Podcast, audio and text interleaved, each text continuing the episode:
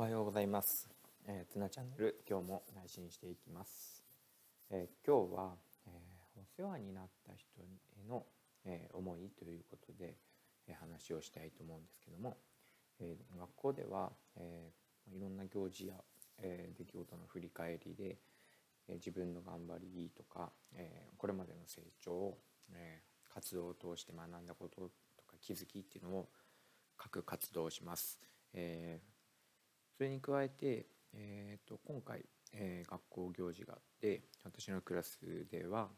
えー、自分の、えー、周りに今回の活動に関して、えお世話になった人はどれだけいるかそれからどんなことでお世話になったかを書き出してみようということをやってみました。えそうすると、まあの振り返りカードの方には、え行事に一生懸命取り組んだ様子だったり、えそれから、えお世話になった人や友達の名前がいっぱいあって、えー、その中には先生方の名前もたくさんありました。で、えー、そこで、え、気づいたことがあります、え学校で書いたかもしれないけども親や家族の名前は、えなかなか出てこなかったということです、え一番のベースになるところでもあるけれども意外と忘れているのかなと思います、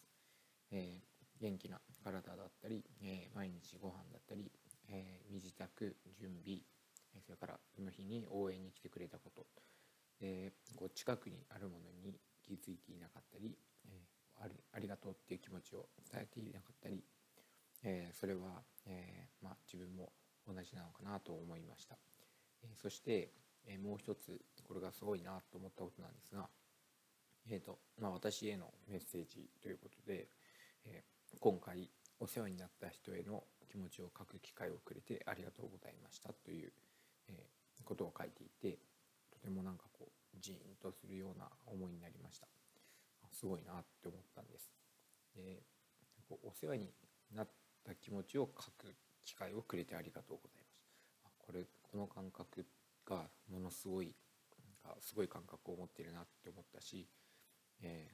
ー、そんなことを自分はなんか伝えたことも考えたこともなかったので、えー、この子の人生というかこれからが、えー、ずっとこういう気持ちでこの子が成長していくというか大人になっていくんだなと思うと、えー、羨ましいというか、えー、楽しみというか本当に良い方向に進んでいくんじゃないかなっていうふうに思いました。うん、なんかこうお礼を言う機会ってあのでしょうかね。確かに、まあ、例えばバスの運転手さんとか学校の先生とか親だったり、まあ、母の日や自身の日もそうですけどお礼を言う機会をこ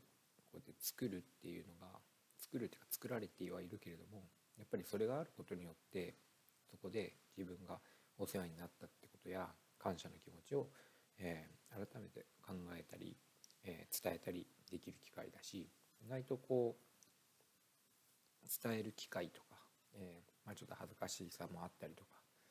えー、伝えずに来ちゃっていることもあると思うので、えこの子がこうやって教えてくれたこと、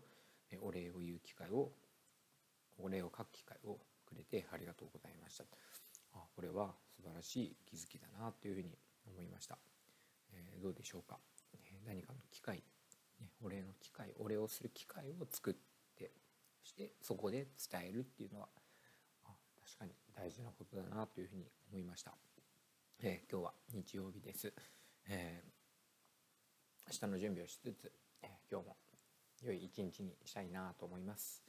え今日も聞いてくださりありがとうございました、えま聞いてくれている方再生回数も、え増えていますし、